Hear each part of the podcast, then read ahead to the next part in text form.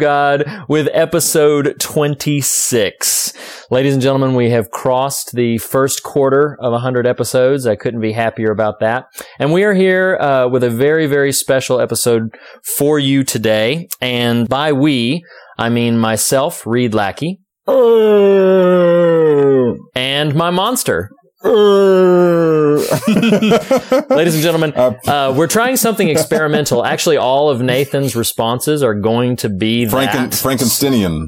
We're going to use that They're going to be. Frankensteinian, as it were. Yes. Um, Not really. so, Thank you, Reed. Yes, with you is me. With you as always is Garth. But uh, we're having a conversation about the intersection between Christianity and the horror genre. And uh, it's been a few episodes since we've done this, but uh, some of you listeners may have thought we abandoned it, but we did not. We are examining all year long uh, the classic Universal monster movies. Last month we covered 1931's Dracula, directed by Tod Browning and starring Bela Lugosi. And today we are going to be diving into the second installment in that series, also from 1931, directed by James Whale. Uh, it is the classic, iconic Frankenstein. Frankenstein. Frankenstein. So uh, I'd like to uh, to open with, with something that has absolutely nothing to do with with, uh, with Frankenstein.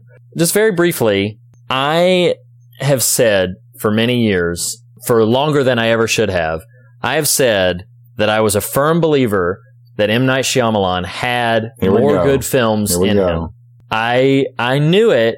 I you know I I defended the village even though it has its problems. We both did on our pilot episode. We defended. I adore the village. yeah, I even am a kind of an apologist for Lady in the Water, even No, though that film has No, a lot of I won't a lot of you there, apologies. but yeah, a lot of Um, apologies to make there. Yeah, um, but yeah, I parted ways with him at the happening. I did not. I, can, I still cannot stand the happening. I, I don't. It's so defend it. I bad. I, think it's, It's yeah, so it's bad. terrible. And even though I saw Last Airbender and After Earth, I mean, that those were it was painful to you see watched what was happening. Wow, I'm impressed. I I've, mean, I've seen everything. I've seen it all. you. It's um, like Patrick Stewart on that episode of Extras. I see everything. I've seen everything. Um, but uh, but I said even during those movies, I said he's you, you can't make a film like Sixth Sense. You can't make a film like Unbreakable. You can't even make a film like Signs and not have more good stories in you to tell. Something's going on. He's going through some sort of phase. I always rooted for him. Always believed in him. And ladies and gentlemen, uh, if you have not gone out to see Split. Um, and it is still available by the time this episode airs. Yeah, I'm, don't worry. I'm going to be very careful here, but you have got to see Split. I think it's a fantastic film. I can officially say that M. Night Shyamalan is back. In my opinion, it is his strongest film since Signs, and some people might think it's pr- probably better than Signs after they see it. Uh, I don't know how I feel about that, but it's definitely his strongest film since Signs, and as of this weekend, it is officially his most successful film since The Sixth Sense. Wow. Because it's topped the box office three weekends in a row. So I'm very, very happy to announce that my, my faith in the filmmaker has been restored. Uh, Split is a very, very good movie, and I think everybody should see it. Well, I did he? will- Did he? Um, did he direct or just produce the visit? What was his role in that? He wrote, directed, produced the visit. Oh, the visit is all him. Yeah, I need to catch yeah, that. I think I'm pretty sure it's streaming now. So I, I think I saw that it was streaming on Netflix or Oh, Amazon really? or something. Yeah. I loved, I loved the visit. The visit didn't quite give me enough to say he's right. back, Sure. but I loved it. And uh, but now But it was enough for him to be like, I'll be back. basically, Like, like he was coming back. Like, exactly. yeah. But with Split, I, I don't have to make any defenses or apologies. Like Split is good. Like Split is officially good. So like, it's, it's not like you're of two minds about it. Like you are definitively like, I'm not of two minds about it. I'm not of 23 minds about it. As a matter of fact, it's a good movie. It's it's solid. So, did you read today? I think it was today. We're recording on a Sunday, but you know, sometimes these uh, trade magazines release information on Sundays that he's he announced that he's going to go and make a sequel to um, The Happening. Like that's, and it's just called What's Happening.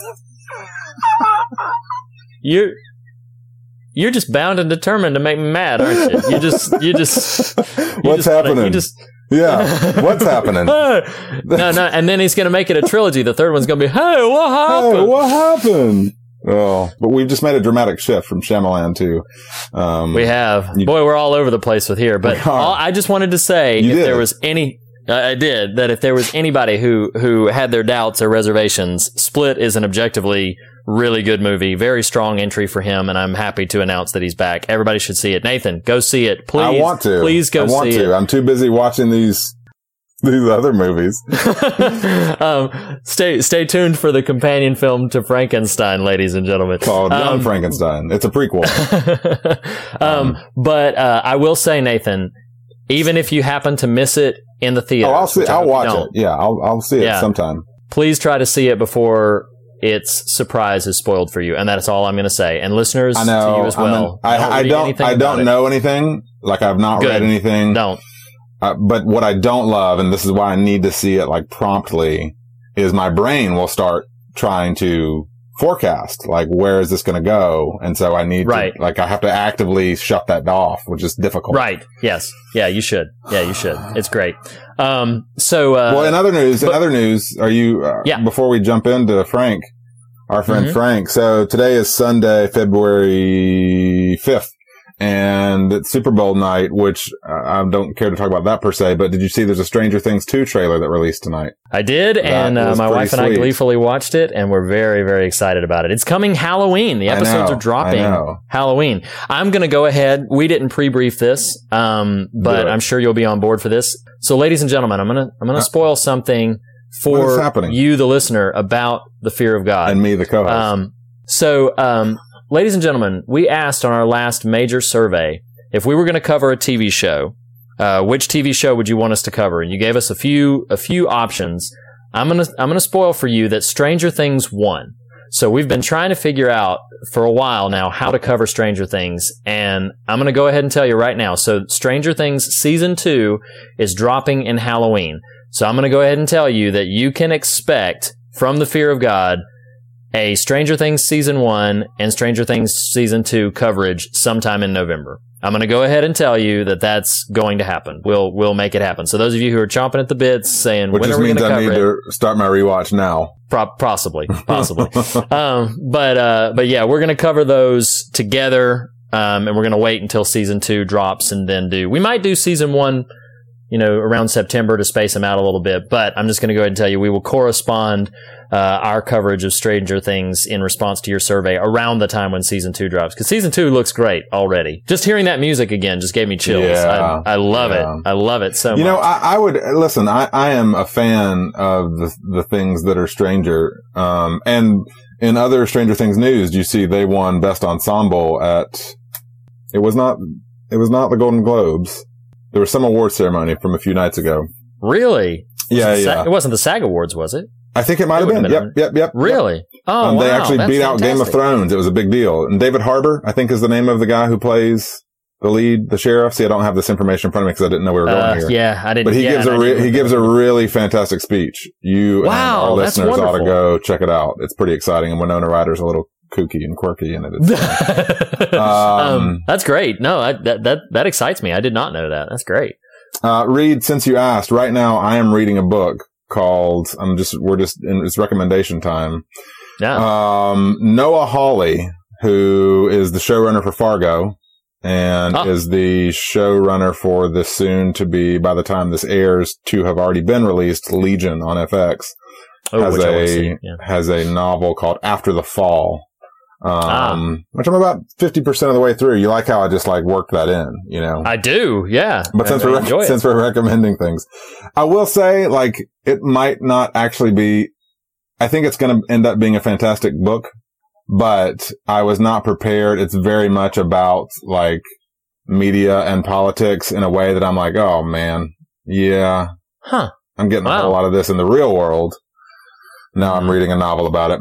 All that said, It's called After the Fall. Yep, yep. I'm gonna have to check it out. Yeah. Um, it doesn't spoil anything because it happens in the first five pages or so, but this flurry of characters you meet right at the outset, these media personalities who are vacationing get on their private jet to head back to New York and the jet explodes and lands in the, lands in the ocean. And the rest of the book is just the backstory. How did we get here? Who are these people? Oh, that is interesting. It is. Um, well, but we're not talking about. Well, we are talking. Well, about I was, things. I was, yeah. You were, you were, you were talking about it. Um, but But that's the uh, small talk. That's the small talk. That's talk. just the small talk. The that's- the big talk. Right. The, uh, all of that, yes, is about 1931's James Whale directed Frankenstein. You know, it's uh, so. For, I, I want to kind of start with this, um, just because I'm always mostly curious. You having never seen any of these, mostly curious to know what you think about them. So, so please let's uh, start by saying what was your what were your general impressions of 1931's Frankenstein? Well, you know, I talked, I call you and I chatted on the phone after, uh, the day after I had watched it and I did enjoy Frankenstein. I'm, I'm anticipating this possibility, hopeful probability that Dracula and Frankenstein are, are the worst of the bunch. And what I mean by that is there is a way in which the, a couple of these stories, those two specifically, are so ingrained in the DNA of our culture Mm, that it's really difficult to watch it with any level of surprise attached to it, which I is unfor- that. which is Yeah. unfortunate. And I'm not, which makes it sound like I, I'm dissing the movie. I'm really not. It's just, you know, kind of like Split. Okay. Well, I know enough about Split to know I'm interested in it. So I'm going to go watch it and I'm going to have some surprises and have some fun with it.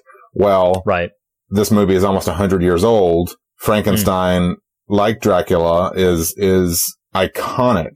You know, just just classic Right. horror character. Um, and so I will say, and and also, you know, you. Unfortunately, with Dracula, we had Dracula. I had Dracula Bites as a template. Well, I've also seen Young Frankenstein, right. Which is a, very much a parody of this film. Right. Right, right. Lots of direct analogs. In fact, before I knew this wasn't his name, in my notes I started referring to Igor, which is not which is not the character's name. That's not the know, character's in the name, movie. right, it's it's Fritz, right? yeah, it's Fritz. Um, so no, I, I enjoyed it. Um, I'm in a way that some of the movies we cover don't tend to be. The themes are a little on the nose. You know, Mm. Yeah, I agree um, with this one. Yeah. I do think there's um, a couple of directions we can go with it for our context that might be a little less on the nose, or at least a little less uh, conspicuous. But but no, I enjoyed the watching of it. Um, it is fun to kind of check these off the movie bucket list, as it were. Like, yeah, Sure. I'm, I'm, I'm Yeah. tr- tracking through the Universal monster movies in a, in a in a way that I would not have otherwise. So, Sure. so yeah, sure. it's enjoyable. And I, t- I totally understand it. You know, uh, Stephen King had said in his book Danza Macabre, which I hope I'm saying that correctly. I'm probably not, but um, he had said in that book he he uh, as a as an English teacher he always used to say Dracula was the most well known book nobody had read. Like everybody knows that story, Yeah, and nobody's yeah, ever actually opened the book and read it. Um, and I do think Frankenstein is kind of the same way. But what's interesting about Frankenstein is, unlike Dracula, which Dracula was, as we talked about in that episode, more an adaptation of the play, which was an adaptation of the book. Unlike that, Frankenstein is attempting in some way to be a, a straightforward adaptation of the book. And yet, it is so dramatically different from the book. It is, Really? it is insane how different this film is from the original book. I'm not going to go into all of the differences right now because it's not totally substantial, but the first first of all, I wanted to say that the the iconic look of Frankenstein um, is nothing like the way he's described in the book. It is very much the work of brilliant makeup artist Jack Pierce, um, including the bolts in the neck, the very flat head. Yeah, Um, flat brow. all- yeah. Yes, all you know of what's that. funny about uh, what's funny about you bringing that up specifically is as I'm sort of s- countering myself now, talking about how little surprise there was in the story. I was genuinely surprised at how impressed I was with the makeup effects. Mm, I mean, I yeah. think, I think for a movie 100 years old, you don't, our sort of generation, we don't expect much out of something that dated, you know, in terms Right. of effects and things like that. But I found, while of course it was representative of what we've seen over the course of decades of Frankenstein, I found it to be a bit more signature, a bit more classy of a, of a makeup effect than I was expecting. And that, that was a pleasant surprise. I was, Yeah. You know, I wrote, I wrote that down. I was like, wow, that, that really looks better than I would have expected. Not just from a, from a, oh, the makeup doesn't look like crap level, but in the terms of a distinctive, very distinguished looking character. Right. And I still think that that, that that reveal, the first time the monster comes onto screen and like sort of turns his head and comes into the light, that's, that's one of my favorite shots in the film and one of my favorite moments in the movie. I, um, I wanted to say just a couple of quick things and then we'll move into likes, dislikes. This was a direct and immediate reaction. The creation of this film was directly related to the success of Dracula.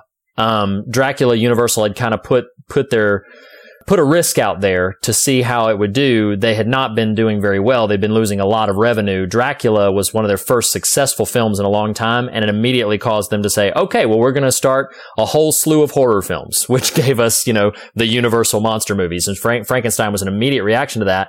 In fact, Bela Lugosi was offered the part of the monster that went to Boris Karloff. Even did makeup tests for As it. in, as in he had already done Dracula and then was also offered Frankenstein? Yes, and he was also offered Frankenstein, and he turned it down uh, largely because he he did not like the idea of playing a character where he wouldn't have any vocalizations other than the you know and all this other stuff. Uh, he basically thought I it thought was he had some of the best lines of the script. they're, they're certainly clever. Um, but uh, he uh, Lugosi honestly kind of thought at the time that it was beneath him, and he expressed in his later life that he regretted turning that down. Um, Interest- but interesting. uh, but yeah, of course, it went to Karloff, who I don't know if you noticed, but uh, well, you wouldn't have noticed, but he's 44 years old when he does when he does this film, and that was like his major sort of breakout role. He'd been doing a lot of work before that in the 20s, but but that was like his big breakout star making sort of role. Do you have, um, do you have other iterations of Frankenstein that you're fond of? I do really like Kenneth Branagh directed Mary Shelley's Frankenstein. Okay. Um, Yep. I do really like that. Of course, I I've adore Young that. Frankenstein. I mean, that's kind of a, Sure, kind of a riff on this, but I love Young Frankenstein. Putting on the Ritz. um, I gotta give props. I have to give props to Herman Munster. I love the Munsters, and Wow. and and I love I love Herman Munster, who is who is the the Jack Pierce makeup. It's it's that you know that vision of Frankenstein, as it were. But um, but yeah, I mean, as far as a representation of the story, oh, you know what else I enjoy? There's a version that was made for TV. TNT did it. I, I can't remember the director, but it stars uh, Patrick Bergin as as uh, Victor Frankenstein. His name is Victor in the in the novel, but he's Henry in in this film, and it stars Randy Quaid as the monster. But it's actually really creepy, Wow. much more faithful to the original novel, and uh, and is is pretty darn good if you can find it. That's Um, funny that you, you just, you meant that as a throwaway, but so he's Victor in the book? Yeah, he's called Victor Frankenstein in the book. Yeah. Well, yeah, because the whole time I'm watching the movie, I, I keep thinking Victor, but then they keep calling him Henry. Like, Yeah. oh, okay, whatever. Yeah, they know. changed his name to Henry. I forget there was an intentional reason behind it, though I I can't recall what it was at the moment. But yeah, they they formally changed his name to Henry for this film. But yeah, he's Victor in every Well, you know, uh, speaking of Split, your boy James McAvoy did probably about two years ago now. There's, I don't know if it's called Frankenstein or I Frankenstein. Uh, he plays Yes, I know what you're talking the about. doctor and, uh, young Harry Potter. Uh, right. Daniel Radcliffe plays Fritz slash Igor, which is, I found funny. I'm like, Daniel Radcliffe is such a handsome young man. Like that's just, not really great casting there. What hump? Um, yeah, I, uh, uh, yeah, I, that, I haven't seen that film. That's the Uh, other, yeah, I haven't seen it either. that's the other thing is there's, there's a thousand versions of this story. Like they're, they're, everywhere, but I still keep coming back.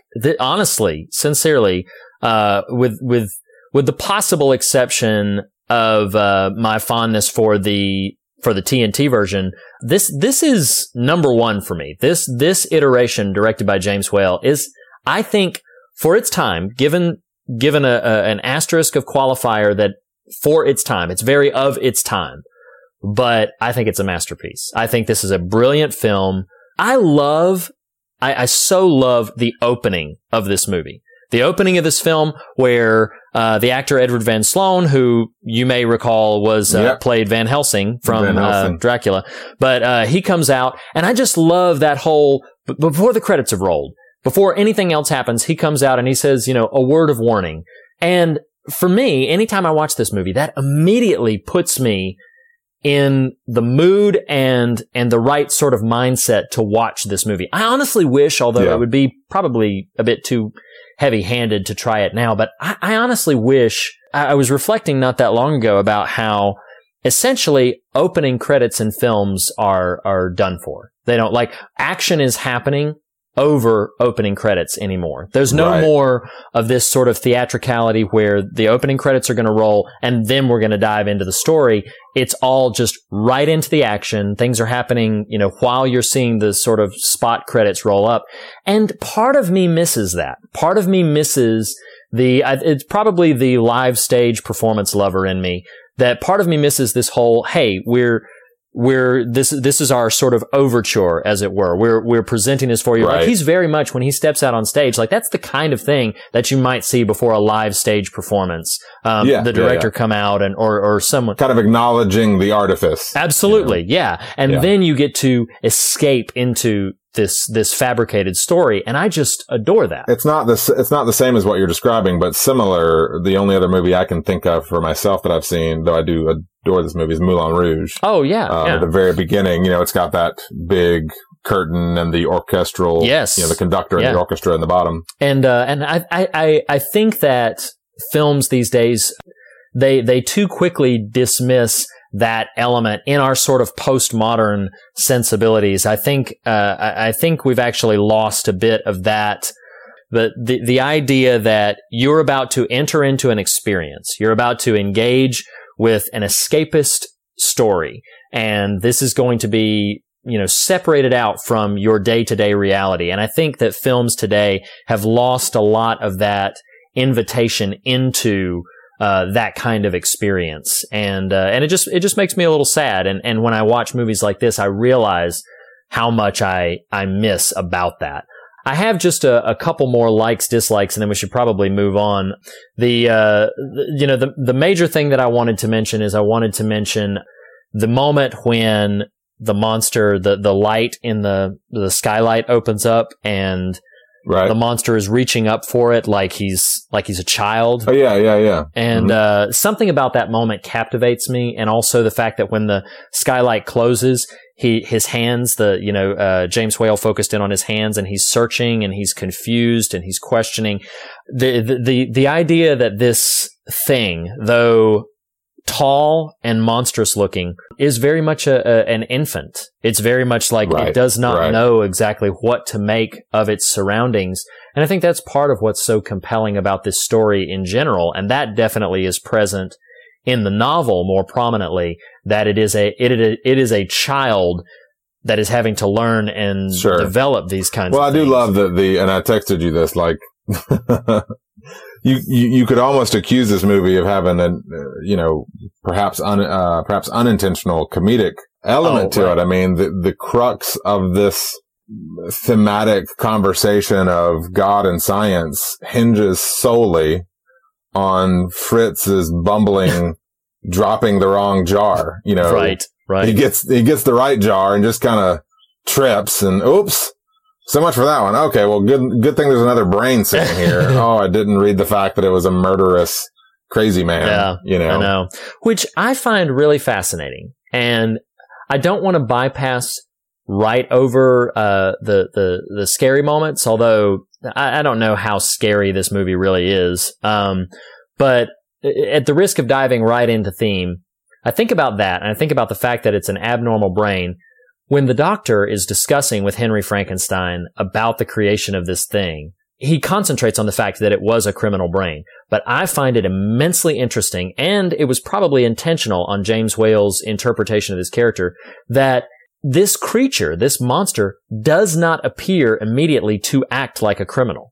He acts very sort of uh, innocent to a way. Th- that moment with the light, the moment later when he's interacting with the girl, it does not automatically come across like a criminal being. But it's interesting sure. that because the brain belonged to a former criminal, it's immediately pegged as this monstrous thing and it's immediately defined sure. as this monstrous thing. But there's every indication, particularly through the early beats of the narrative, that maybe with a different set of, of people looking after it and a different set of care being given to it, maybe it wouldn't have turned out to be this, right, this monstrous right. thing.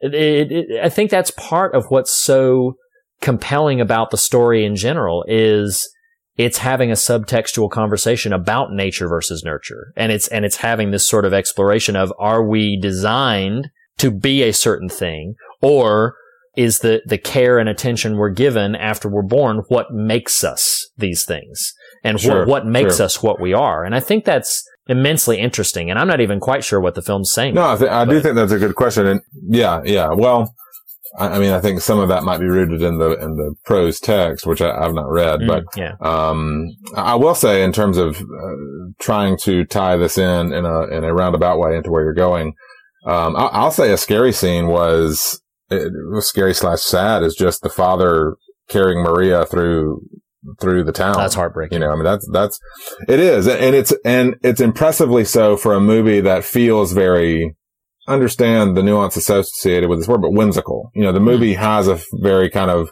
low stakes kind of feel to it, if that makes right. sense. Um, and so then you have a scene like that that man is just wrenching and dovetailing into what you're describing is the preceding scene. How did we get there? Well, you have that scene with Frankenstein and Maria on the, on the water's edge. And, and hear me, like, you know, if I, if I want to be a real jerk, which I can do sometimes, like, there's a little bit of there's a little bit of humor to Frankenstein just picking her up and lobbing her into the right, water. Right, you know? right. I mean, it's, it's kind of humorous, sure. but at the same time, if you, if you enter into the story being told, it's, it's, it's, it's Lennie of Mice and Men. You know, mm, it's, right, oh my gosh, right. she's, you know, uh, she's, she's freaking out and I'm petting her too hard and now I'm going to snap her neck. Like it just, this, uh, to use your words or to use your idea, this kind of infantile creature who is just gifted through, through biology with a monstrous physique. Thus, you know, kind of doesn't know his own capacity right. for, for harming things. Right.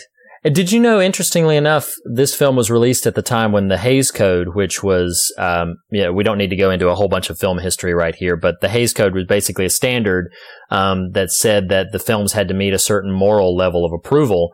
Um, this film had a lot of, it had an uphill battle trying to trying to get approved by the Hays Code. The scene where he throws her into the river was originally cut because it did not meet the Hays Code approval um, because he's essentially killing a child. Even though in the film clearly it's an accident, and in the film it's clearly thematically important uh, that he does not know what he's doing.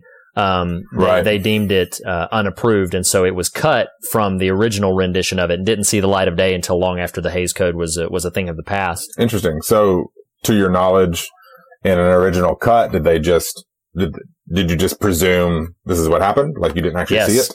Yes. Yeah. So what it, so basically you see her, him interacting with the girl and it cuts away after she throws the flower petals on there. And then the next time you see the girl, next time you know anything that's happened is when the father is carrying her in. So, which interestingly enough, without that scene, you think the monster is much more cruel than he is because without that that moment, yeah, you yeah, don't know you, what you, happened you to that girl. Presume some maliciousness. Absolutely, and I think that's something that's that's fascinating based on what James Whale, the film he crafted versus the film that they approved, and I think that's why some of those things are important contextually because, um, and I do think it's interesting you as the viewer, if you were to not see the moment when Frankenstein's monster picks her up and tosses her into the river, you would necessarily like you'd see the father wandering in there. You'd see the scene where the monster was stalking Elizabeth, his uh, his fiance.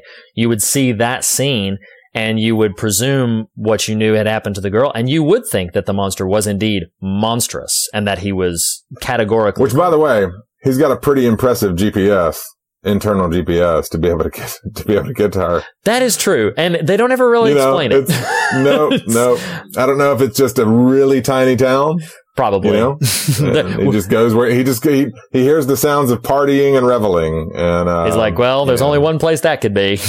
um, yeah, th- that is fascinating that they don't really explain how he gets into her bedroom. But the uh, the novel explains, and and future versions of the film explain that, um, oddly enough, Frankenstein and his monster seem to have a a very strange psychic connection, so that they so that what happens to them, what happens to one, happens to the other, and uh, they can, in a sense, sort of feel and sense things about it. Um, the novel uh, hints at those kinds of things, and uh, like I said, there have been versions of the film that that explore that a little bit more. It's not present in this one at all, so it does feel like he just sort of happens upon her. But Yeah. uh, you know, one thing that I wanted to to kind of say, and it, it dovetails out of that whole Hays Code conversation because they cut that moment. Another line that they cut, and this was uh, widely known for many years before the version was restored, and I'm sure it was the version that you saw. Frankenstein's line, "In the name of God, now I know what it feels like to be God." That line was cut. They they considered it blasphemous. They said you cannot say that line. Uh, in the original viewing of the film, a huge thunderclap comes over that line so that that line of dialogue is completely omitted. And so it's interesting because that also I find to be thematically crucial to understanding exactly what's happening in this story with its characters. But the, the, the Hays Code was interesting in what it decided and deemed approvable and what it didn't. But one thing specifically about that, that line, now I know what it feels like to be God, which I do find a, a powerful and compelling line. It comes right on the heels of the famous and iconic It's Alive, It's Alive moment that we riffed at at the top of the episode. But when he says, now I know what it feels like to be God, I took note of it, particularly in this viewing. When he says that, I know what it feels like to be God, he is only referring to ability and power. That's what he says it means to be God. I have, I have the capacity and capability to give life. He's not talking at all about understanding or about attitude or even about intention. And I find that very interesting because we can sometimes tend to, to, to approach the subject of when things happen in our lives or if we have certain events influence our lives and we try to wonder exactly what God's role is in all of it or exactly it's the not to too uh, cavalierly dismiss horrific and tragic things, but the where was God question. Like, if I were mm-hmm. God in this tragedy, what would I have done and why didn't he stop it? And if he has the capacity to save all these people or to heal all these people, why doesn't he? And I found it immensely interesting in this viewing of this film that when Henry Frankenstein says, now I know what it feels like to be God, he is only referring to the potential or capacity of power or ability. Has nothing, has nowhere in his understanding of that what it might mean to understand things from God's perspective or what the attitude of God towards people might be. Because one thing I took note of is he said, now I know what it feels like to be God, but he has no love for this creature. No, no genuine that, that I can see. Sure, sure, The only sure. love that he has is as a trophy of his own accomplishments. He has no intention to teach this creature how to be in the world. He has no understanding of how to care for this creature once it has been created. He gives it life, which, by the way, he says he created the monster, but he merely patchworked it together from other bodies. You know, he didn't, Right. he, he didn't actually create anything. He stitched together, uh, these other things and the, the, the re, the resurrecting agent, as it were, is lightning. which he's not in, he, he doesn't create lightning. He doesn't generate lightning. He merely harnesses it and uses it in this thing. So this whole idea of him creating this, um, he's still very dependent upon other things which he had no capacity to create and is, is utterly dependent upon to make this thing work. So when he says that that's what it feels like to be God, I immediately take note of the, of the arrogance in that statement and of the fact that he's so limited in his understanding of what being God must be like to, to say like, oh, I, now I have this power and I have this capacity. So now I am like God, which of course with my Christian theological framework, I understand like that would be nothing of what it would be like to be God. Power as you can see in the scriptures, is ultimately rather irrelevant to God. Like it doesn't, it doesn't matter. Here's what it makes me think. And then I'll, I've been talking a while, so I'll bounce it back to you. Here's what it makes me think. I, as a 36 year old man, think nothing whatsoever of standing, walking, using my hands, the day to day, you know, my day to day capacity, getting in my car and driving somewhere even having the the brain to be able to do my job or being able to do to accomplish any uh, simple task that I want to accomplish. But someone who has a disability or someone for whom that would be very challenging to try to do, someone who is a, a paraplegic or even a quadriplegic, to them, they would look at me and they would, I would, I would understandably, and maybe this is being a bit offensive, hear me, listeners, that I'm not intending to be offensive of people with disabilities. If this does come off this way, it, it could be perceived that they would look at someone who has the capacity and the abilities that they have and that they would desire those abilities. Maybe they don't. Maybe they are perfectly at home in their own framework that that is not something that they long for, but it would be a folly for them to look and say, Oh, if I could walk, then I know what it's like to be Reed or if I could, if I could do these other things, then I know what it's like to be Reed. Simply having the abilities that I have does not mean you know what it's like to be me. That's basically what I'm getting at. Is simply being able to do the same things that I can do doesn't give you any sort of access to understanding how I work and why I perceive things the way that I perceive them or why I do things the way that I do them. And in the same vein, having the power or the capacity to do things that we consider God-like still gives us no closer to understanding what it's like to be God. I know there's a big long diatribe. That, feel, that feels uh, uh, that feels very Job, very Jobin. Oh, Job, uh, Jobian. Else I, I, will I will tell you, your own right hand can save you. Mm, right, right. Yeah, I, I mean, I, I, I get what you're putting down there. I mean, I apologize for its clunkiness, but ho- hopefully you and listeners all right. understand. We're all we're all used to. I mean, I'm about to I'm about to return your clunky for some super clunky, and hope hope that as iron sharpens iron, we're all going to show grace to each other and trusting that we are all just exploring and not explaining. Amen to that. And we're still right. I'm just kidding. I'm just kidding. I'm totally kidding. No, I, I, I think th- this is what, you know, what you're describing is, is sort of what I meant by there's a degree to which some of these themes in the, as they're presented in the movie are very on the nose, which doesn't mean they're not worth exploring. It does mean, yeah, you know, what, what does it mean, quote unquote, to be God? What does it mean to exercise that level of power? So I, I'm going to take, uh, so I'm feeling, I'm feeling, you know, listeners might be like, man, Nathan's a little subdued. Um, as you, if you listen to Carrie and what was the other one we did? The Exorcist. Yes, yes, You'll, you'll remember that Nathan just had a baby and Nathan, me, am tired. um, so, so there is some, there is some truth to that subduedness, but also what you're sensing is restraint that might be unshackled here in a second. So, you know, Reed, my friend, I'm going to throw some things at you and, and hopefully these listeners will be gracious and and and things too. So I'm, you're usually our, our scripture man. Well, you're gonna, you're, you're either gonna be like, Hey, Nathan, don't take my role from me, or you're gonna be like, I'm impressed. yeah, boy. So even when I watched this movie, I started having these thoughts and I just needed some time to sit down with them. And, I, and, and they are, they are far from conclusive, but there's, there's some germ, a germ of some ideas that are developed from the themes of this movie.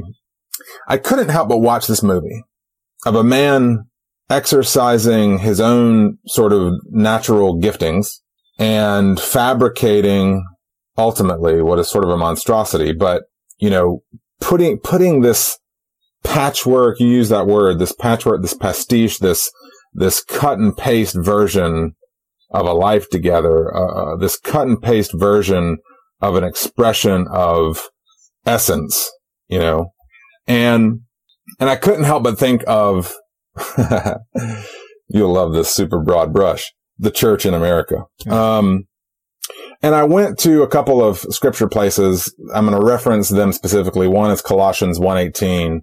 Um, the other one is enjoy this joke. 1 Corinthians 12, 16. 1 Corinthians 12, 16. Um, uh, the Colossians verse says Christ is head of the church. The, the 1 Corinthians 12, 16 passage is all about, you know, the, the body that is the church. Mm. Paul says, if, if the foot should say, I'm not a hand, I don't belong, uh, I'm not a part of the body. If the ear should say, I'm not an eye, you know, this, this sort of warring of the body. And, and, and so the, the, the specific sort of thread I'm trying to draw here is, is body. It's bodily. It is, mm-hmm. it is essence, essence and body combined. What does that mean?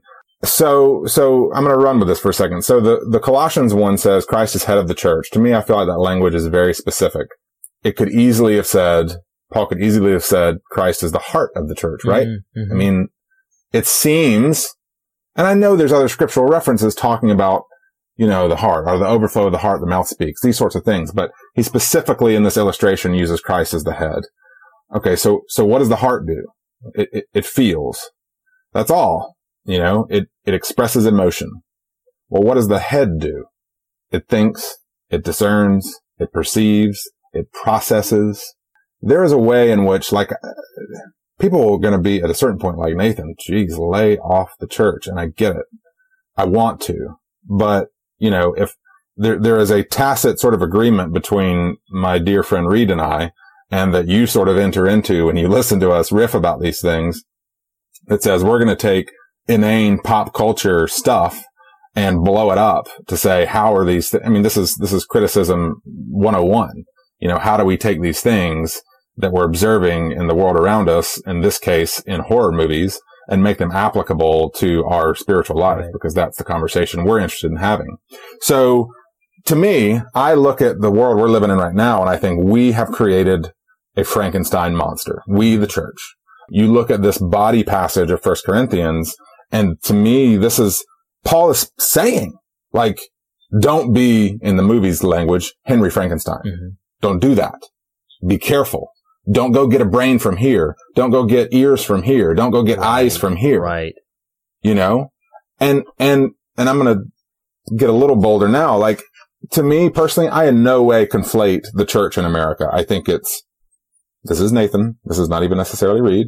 I think it's a bit, this is a strong word, but it's late on a Sunday night and the Super Bowl happened. I don't care about the Super Bowl. um, you know, I, I, think it's a, it's, it's mildly heretical to like conflate the church and America as, as inextricable entity, entities.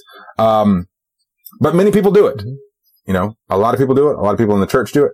Um, but when you conflate these two things, people tend to focus solely on a few insanely specific issues as paramount. Right. Well, what, what happens when you do that? You neglect the rest of the body. Mm-hmm. And what do we end up with? Not an emperor with no clothes, but a body with no head. Mm-hmm. A body with no head because we are so intent on driving the, the machine. We're so intent. Reed, I know you're sitting there. You're like, listeners, I told Reed in prep, in pre-briefing for these, I'm like, I'm not sure what to, what my themes are here. And you sent me some themes and now you're like, you're probably like, okay, you could stop talking now. No, but, not at all. But, but I'm, but I'm going, I'm going places. So, you know, uh, scripturally speaking, perhaps it sounds like I'm suggesting Christ isn't present at the top. Maybe, maybe I am. I don't know, honestly. Uh, but I do know that you read, you listener, if you believe yourself a thinking, discerning Christian, one, please, please, please do yourself the favor of at least attempting to extricate the church in America. You will, you will find yourself open to a whole, a whole perspective on kingdom that you never thought possible. You know, the kingdom itself is meant to be an independent, transcendent nation, right? It is not bound by geography and, and people type that said, if you can't separate those two, pay attention who's at the top of the nation right now. Listen to him speak. It is gibberish, right? It's not the mind of Christ. It is not mindful. The kingdom has no head. I can't help but watch this movie and think, holy cow, we, the church, are Henry Frankenstein and our monster is out of control. It's out of our hands because instead of focusing on a uniform, Christ minded, discerning body that says complexity exists in every facet of our life and cannot be distilled simply into, it's just funny that this movie is this, a black and white Hmm. sort of thing. You know, we, we kind of screw up. On top of that, I promise I'm going to let you talk, Oh, Reed, you're- but, you're fine. but, you know, you know, um, at the same time, at the same time that we have forsaken having a brain, you know, Christ is the head of the church. We've forsaken having that head. We've also stopped being curious. And that's an insanely troubling thing to me. Yeah. Because we don't know everything. Like, I fancy myself pretty smart. Uh, pretty bright. if by bright, I mean having the capacity for being smart in many areas, not necessarily smart in many areas, but I can still recognize I don't know everything, you know, but so many of us behave. I mean, look at, look at Henry Frankenstein. I know everything. I am God. I am like God. I am like unto God. I have created life. It is alive. Right. But what is the it? It is a monster. Mhm. And he knew that from the beginning Yes. you know? So, so we behave and move through life as though we do know everything and we get in trouble time and time again. Oh, yeah. Or we're so regimented in our views we leave no room for possibility. My final, my final sort of note on this massive out of nowhere diatribe is my fear is we are content with just the husk of a body, forgetting that that body needs breath Mm. the, the, the breath of God, the essence, you know, like we are, we are so content with just having the form without, without the essence, without the function. Yeah. I don't know if that makes any sense whatsoever. Does to me. Absolutely it does. Hate, uh, like, so here's what, here's how I'll respond to, Is it annoying? Is it annoying that I'm like completely jumping ship and going No. off into, you know, are you, are you like, Nathan, come back to shore? no, it's not annoying at all. In fact, I have two, I have two responses. First of all, I want to be very clear about my feelings towards what you've laid out about the, the marriage and the homogenization of the church in America. Let us pause for a moment uh, and remember that America is very, very young. I was listening to I was listening to an audiobook. Man, this has nothing to do with Frankenstein, but I was listening to an audiobook about the Or making- does it? about the making of The Princess Bride. That's a, you know, that's a fun movie and it was a very fun sort of audiobook to listen to. Cary Elwes wrote it. And he said in it, he reflected on the fact that when they were doing filming, uh, several places they were on location, uh, in, uh, in Europe and he said you, you realize when you stand in those places just how young America is because you're standing in castles that have been there for centuries. Whereas even now, as we're recording, America is no more than about two or three hundred years old. Whereas some of these places around the world are millennia old. And when you step outside of that, of that understanding and then you recognize that, uh, that the earth is even older than that and that before all of that, God was, it is very challenging for us to, when, when we, how I feel about what you've expressed, just that, that singular element is that when we marry how goes America, such goes the church.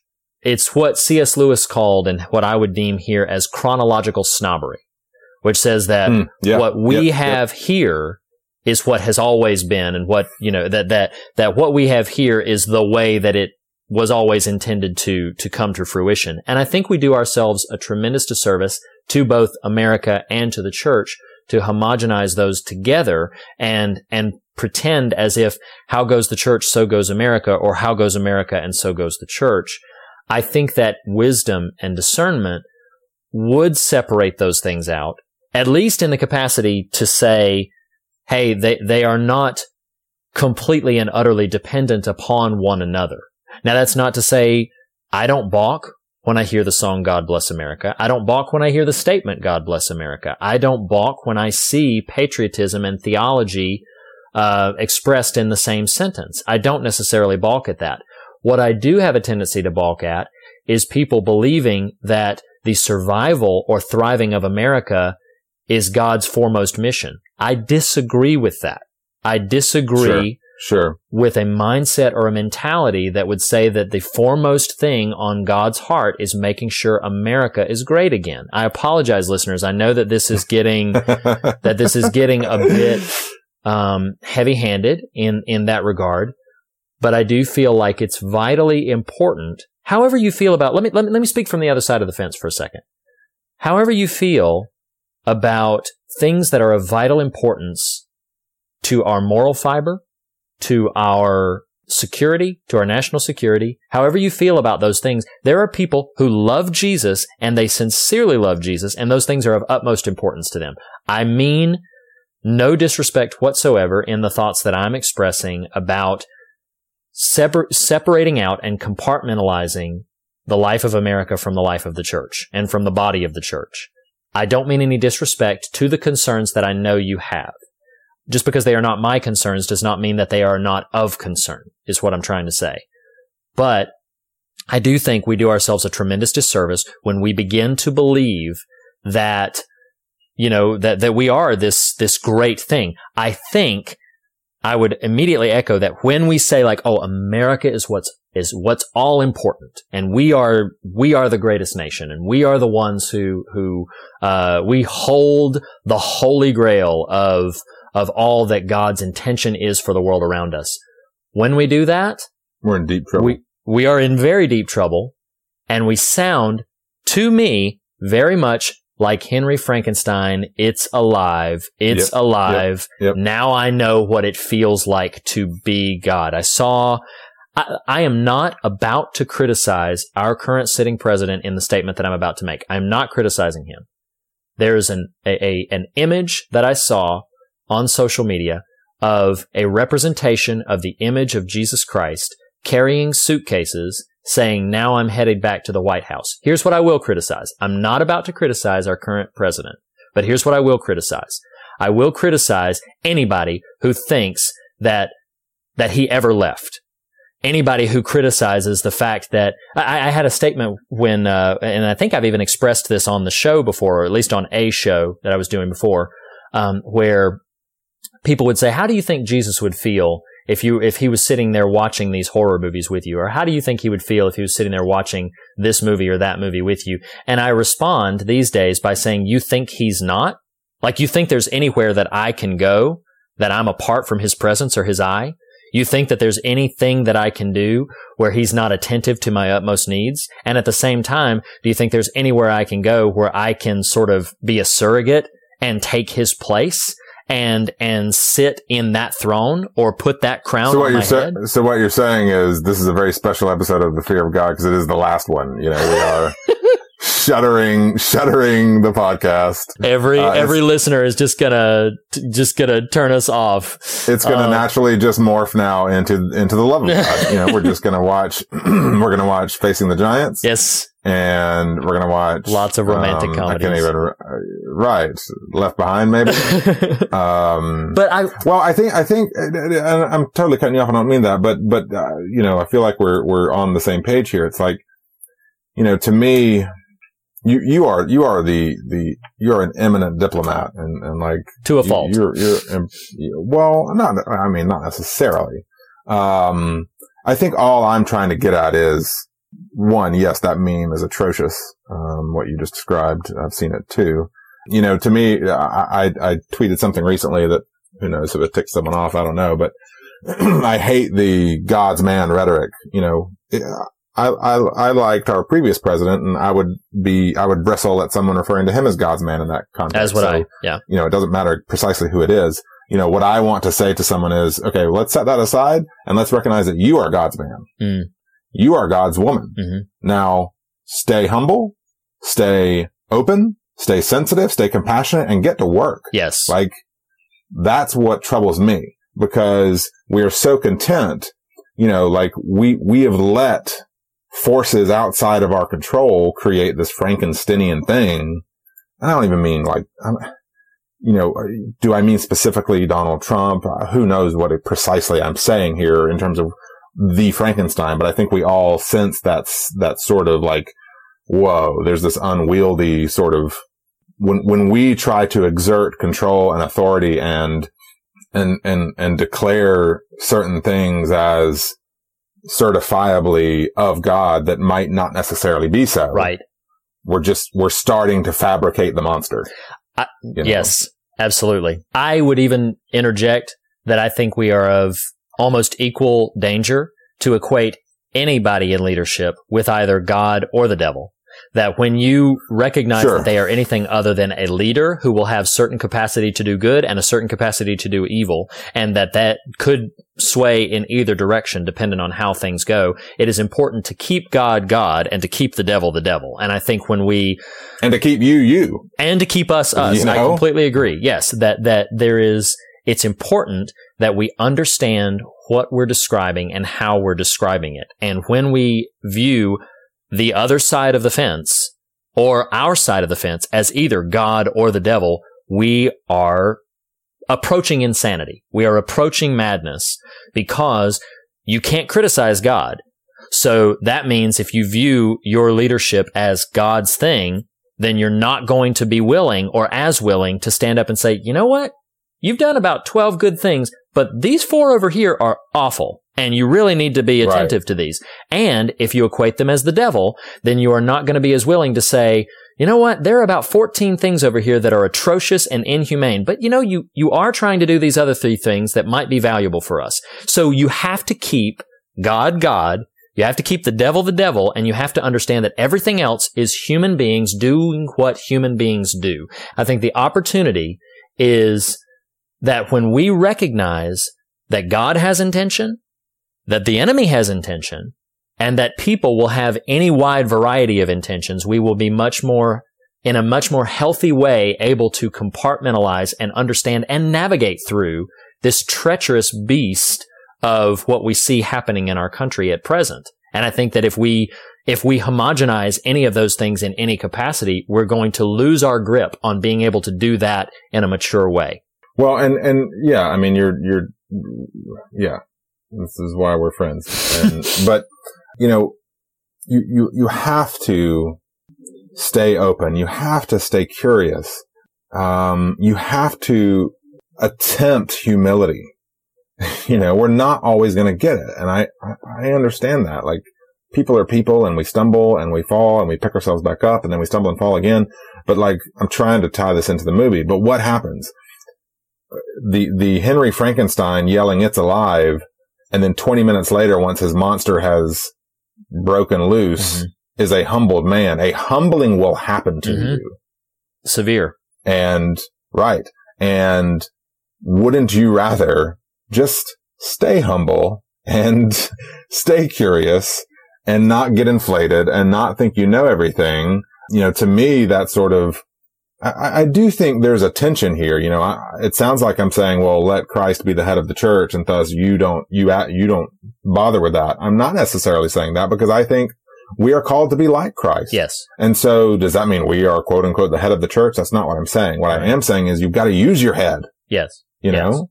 You gotta, you gotta figure out what it looks like to use your head, to use your heart, to be a whole person that doesn't have ears fighting against eyes and feet fighting against noses. Right. Because Right. that's what Paul describes as dissension and a broken body. Right.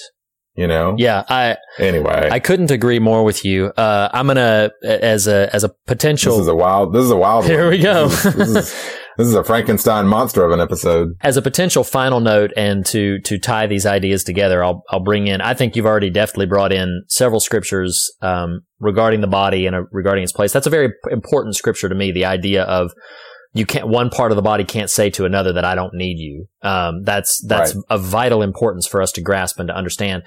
But in terms of uh, Henry Frankenstein's position of like now I know what it feels like to be God, I wanted to bring in. Uh, I'm probably going to reference this again because it's something that I think is is critical for us to understand. But I'm going to briefly read a section from Exodus chapter 32. It's when Moses uh, had led the people of Israel out of Egypt. They were in the middle of the wilderness. He had gone up to Mount Sinai. He had been gone for a very long time. And Exodus chapter 32 and the first verse, I'm going to read just uh, four verses of scripture here. It says, When the people saw that Moses was so long in coming down from the mountain, they gathered around Aaron, who was Moses' brother, and said, Come, make us gods who will go before us. As for this fellow Moses who brought us up out of Egypt, we don't know what has happened to him. Aaron answered them, Take off the gold earrings that your wives, your sons, and your daughters are wearing and bring them to me. So all the people took off their earrings and brought them to Aaron. He took what they handed him and made it into an idol cast in the shape of a calf, fashioning it with a tool.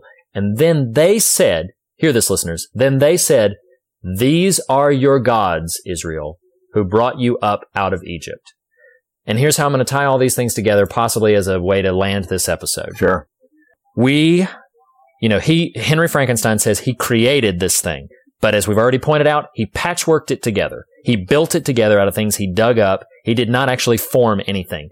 The people of Israel at one point, an entire nation of people, took things that they knew came off of their bodies, took things that they knew were, were gold and had been fashioned and had formed. They put it together. They put it in a fire. They made it into a shape and they looked at this thing that they had crafted with their hands and they said, this is the God that led us out of Egypt. They looked at this thing and said, this is what God is. Listeners, here when we're talking about national consciousness, when we're talking about theological consciousness, when we're talking about the importance of the church being the church and God being God and the devil being the devil, when we're talking about these things, be mindful in your own life and in your own heart of your capacity to build your theology around what you have in your hands and, and having this God that you yourself have fabricated out of some sort of sensibility, out of some sort of uh, your own experience and called that God, that, make no mistake, if that happens to us, that is not the God of Abraham, Isaac, and Jacob. That is not the God who is holding all of these things together. That is not the God that is the head of the church. We are in tremendous danger of piecing together things from places in scripture and from theological understanding and from forming that together and saying, this is what God cares about. And this is all that God cares about. He doesn't care about this. He doesn't care about that. He only cares about these things. Be mindful of that and beware of that because we are at no less of a risk of fashioning golden calves out of the national flag any more than the people of Israel were out of the earrings and their own gold. We are in tremendous danger of forming a God from our own hands and from our own minds. And we are at perilous risk of saying that that is the God who was and is and is to come. And ladies and gentlemen, it's not. Anything that we form of our own selves, that's not God. And we must recognize that He is ever and forever beyond us. And we need, as you said, Nathan, to humbly walk with Him to humble ourselves and recognize that we are not in control and that we are not in charge and that we must surrender and submit to something beyond ourselves if we have any hope of actually experiencing his presence in our day-to-day lives. Well, and you know, you, you, uh, I want to have the last word here or let Get someone it. else Get it. that we, that I think we both like have it. So a- as your friend and as a listener to all the things you just said, I think it'd be easy to hear us both and say, but then what? To which I would say, yes, you're exactly right. But then what? You know, this is the, this is the, the, the beauty and plague of, of, to me, the faithful Christian life is, okay, you stay humble, you stay open, you stay curious, you stay compassionate.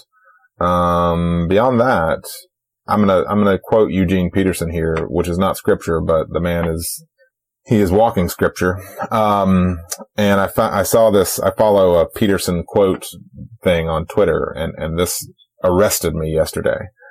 And it's, I feel like it's appropriate to what we're describing. And the quote says, it looks like I'm going to have to let go of what I expected and enter a mystery. Mm-hmm. And I'm like, that's it. That is it. You gotta, you know, you read the scriptures with an open heart and an open mind you walk through life with an open heart and an open mind, being sensitive to, um, I'm not even going to quantify so much as to say phrases like the, the movement of the spirit or where the Lord's working. I think these are very, those are very denominational kind of phrases. I just mean you, you, you stay open. You stay sensitive. You stay compassionate. You recognize that all your attempts at quantifying God and life are probably things that, like Peterson says, you need to let go of and just realize it's all mystery Yeah. and be kind of okay with that. You know, this is, this is what you referenced several weeks ago. I don't remember exactly what it was, but I keep coming back to it, Reed, that, you know, our, our, our, our orbit is relationship. Yeah. But, but what about this scripture? Uh, Well, okay. Let's, let's throw that in the stew. But what about this scripture? Okay. Well, let's throw, let's keep it all in the stew, trusting that our relationship with Jesus is going to, going to, through the course of our life, help refine and define what these things mean. Yes. Knowing, knowing that we aren't smart enough. Yeah. It's all a mystery. That's all I, that's To- all I got to say about that. To which I would say, Amen. And uh, the Word of God, it's alive. It's alive. On that note, ladies and gentlemen, we'll, we went a little longer than we expected to, but I think it was really, I enjoyed the conversation immensely. We hope you did. And uh, if you have anything that you'd like to add um, or cuss us out, um, then you can do that in a variety of ways. you can, you can do that. Yeah. We'll, we'll receive yeah, absolutely. Um, that's uh, you can do that in a variety of ways. You can uh, reach out to us. Probably the easiest way is on Twitter. What is our Twitter handle, Nathan? It is at the fear of God. You can also follow us on Facebook. Um, you can like us on Facebook and post uh, your comments there. You can go to morethanonelesson.com and po- post a comment on one of the uh, the individual posting for this site. You can also email us, fearofgodpodcast at gmail.com. That's all one word, fearofgodpodcast at gmail.com. You can follow me on Twitter at Reed Lackey. And uh, Nathan, where can they find you on Twitter? At the Nathan Rouse. at the Nathan Rouse. And uh, we haven't we haven't really pushed for this in a while, but I would encourage you, please, if you listen to the show, if you enjoy the show, uh, we've we've sat at the same level of iTunes reviews for a little while now. If you could please pop over and give us an iTunes review, we would greatly appreciate that. It really is the easiest and best way to um, expand visibility of our show to other people. Um, so you can you can do any or, or all of those things. We'd greatly appreciate it. Um, this, as we've said, is part of our Universal Monsters series that we're doing all year. So I'm going to tell you what film we're going to companion it with next week. Uh, ladies and gentlemen, I and I alone am responsible for this. Uh, we are talking about 1985's Stuart Gordon directed as a companion pil- film to Frankenstein, Reanimator. Now, I want to tell you, I should caution, uh, if you've never seen this film and you want to check it out to make sure that you see it before our conversation, that it is very wild and uh, at at least one moment, very offensive. So I'm just letting you know right now that that is that it is adult content, complete adult content. Uh, but we will be talking about it next week, and uh, and I'm sure uh, Nathan will express all of the ways in which he enjoyed this film tremendously. So um, we will see you next week, and until that time, uh, thank you very much for listening. Nathan, thank you so much for having this conversation with me. I appreciate it. No problem, my friend. Bye bye, guys.